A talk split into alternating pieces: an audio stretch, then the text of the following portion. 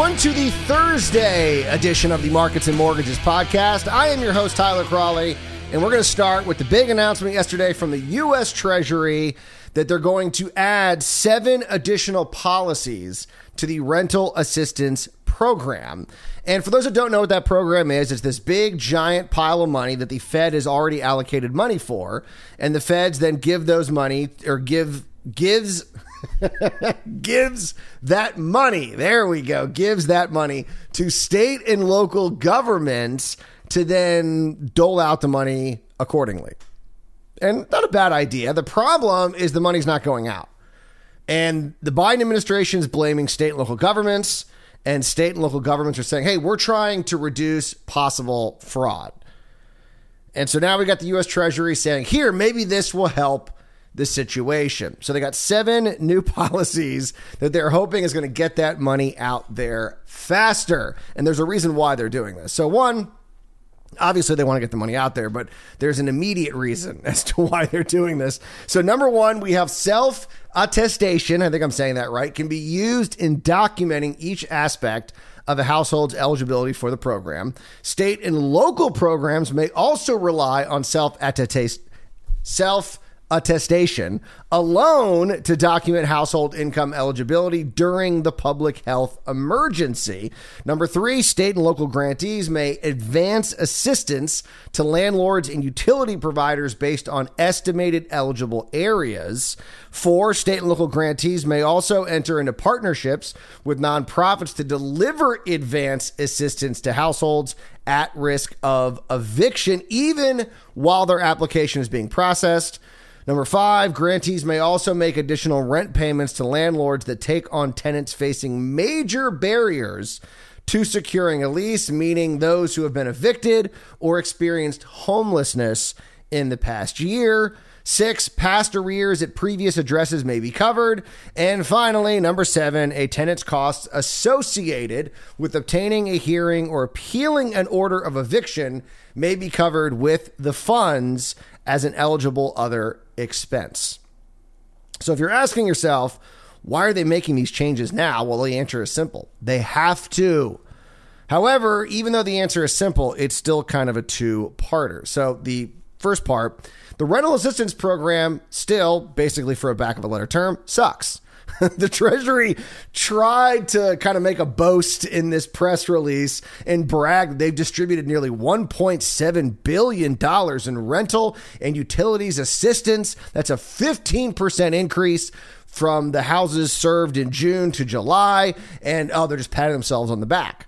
Yeah, 1.7 billion helped a lot of families, no doubt about it. But when you realize that 89% of that 46.5 billion that has been allocated didn't get spent, all of a sudden that 1.7 billion doesn't look that impressive.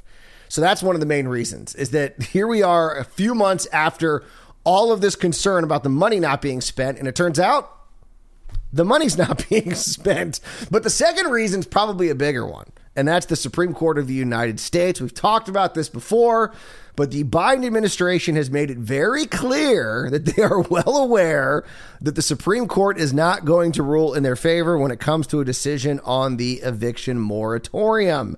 Thanks to Kavanaugh's opinion, we know exactly where they stand. It does not take a constitutional scholar to figure this out.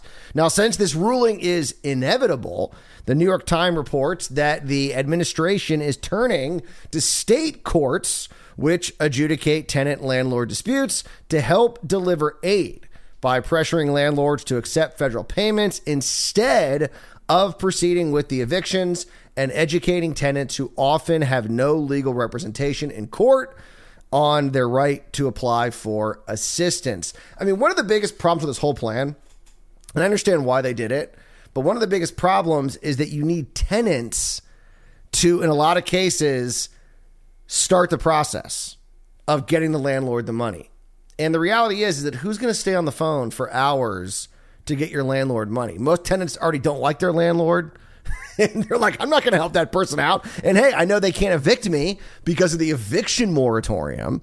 And so that's one of, I think, the major flaws of this program. And that's why I was kind of happy to see that one of the new changes in policy is going to be they're going to allow state and local governments to start giving money to these landlords as long as they you know fit into a certain area without the tenant i guess having to get involved that's going to help out a lot because like i said i mean what tenant is going to be like oh here i'm going get on the phone for a few hours and help my landlord out it's just it's not going to happen so this will hopefully help out with the situation but this money's just not going out I mean, I'm hoping. I mean, so if we're giving out two billion dollars a month, and we have 48 or 46 billion, that's what 20 months. I'm hoping we're not going to be in this pandemic for another 20 months. So if the money's available, landlords need it. Get that money out. Okay, let's go. And they're still not doing it. And man, when that's when that decision from the Supreme Court comes down, that that's not going to be good. So come on. Let's get on it. I know, I know the Biden administration's got a lot going on, but there's a lot of people that work in the administration.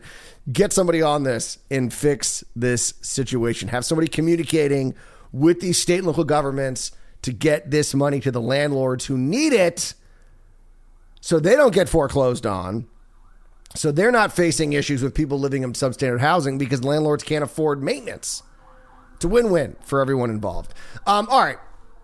Let's get to some good news. Mortgage demand jumps 1.6% for the week. That, according to the latest Mortgage Bankers Association weekly survey.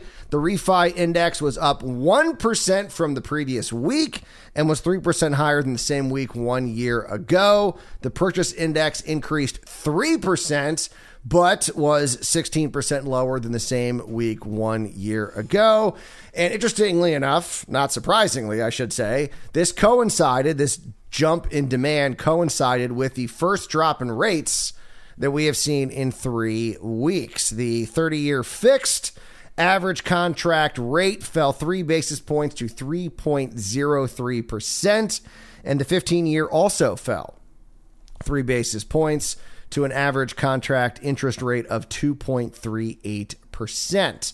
Now, the refinance share of mortgage activity remained unchanged from the previous week stands at 67.3% of total applications. Now, Joel Kan, MBA's Associate Vice President of Economic and Industry Forecasting, said the jump in purchases could be a good sign for first-time homebuyers, saying, quote, the purchase index was at its highest level since early July, despite still continuing to lag 2020's pace. There was also some easing in average loan size, which is potentially a sign that more first time home buyers looking for lower priced homes are being helped by the recent uptick in for sale inventory for both newly built homes and existing homes. So, potentially. so, if you're first time home buyer, now might be the time to start looking again in the market. Now, we know that there are signs that things are beginning to soften. There's no doubt about that. But the latest weekly data from Redfin shows that home demand continues to soften, but prices continue to move higher. Like I said, this is according to the Redfin weekly housing report. On average, 5.1% of homes for sale each week had a price drop, which is the highest level since the four week period ending October 13th, 2019. That's a long time ago. 2019. So that's showing you that we are starting to see some maybe reality with regards to people pricing their houses in this current marketplace. But the median home sale price increased 16% year over year. It's now at 361,000 225. Even though prices are still on an upward trajectory, the signs of a slowdown continue to grow. So it's not just the drop in prices for homes that are listed. The asking prices of newly listed homes was up 10% from the same time a year ago to a median of $351,730. That's the lowest level since mid April and is down 2.7% from the all time high that we saw set back in June. Uh, another indicator homes that sold were on the market for a median of 18 days, which of course is down from a year ago, but is up from the all time low of 15 days that we saw in late June and July. So prices still going up but maybe not at the pace that some think, based on some of these uh, drops in uh, asking prices that we are seeing. Redfin chief economist Daryl Fairweather said it was still very much a buyer's market, saying in a statement demand for homes is making a comeback because even though home prices are high and competition is still steep, home buyers don't have many alternatives but to keep trying. And while some of them have left the market, as we talked about yesterday, they've gone to the rental market. So they do have some alternatives. But if someone wants to buy, they really do want to buy. And so in a lot of cases, they kind of got to stick with it. And I appreciate you sticking with me on this Thursday edition of the Markets and Mortgages podcast. You guys have a great Thursday. I'll see you back here Friday morning. And as always, do not wait to buy real estate. You buy real estate and wait.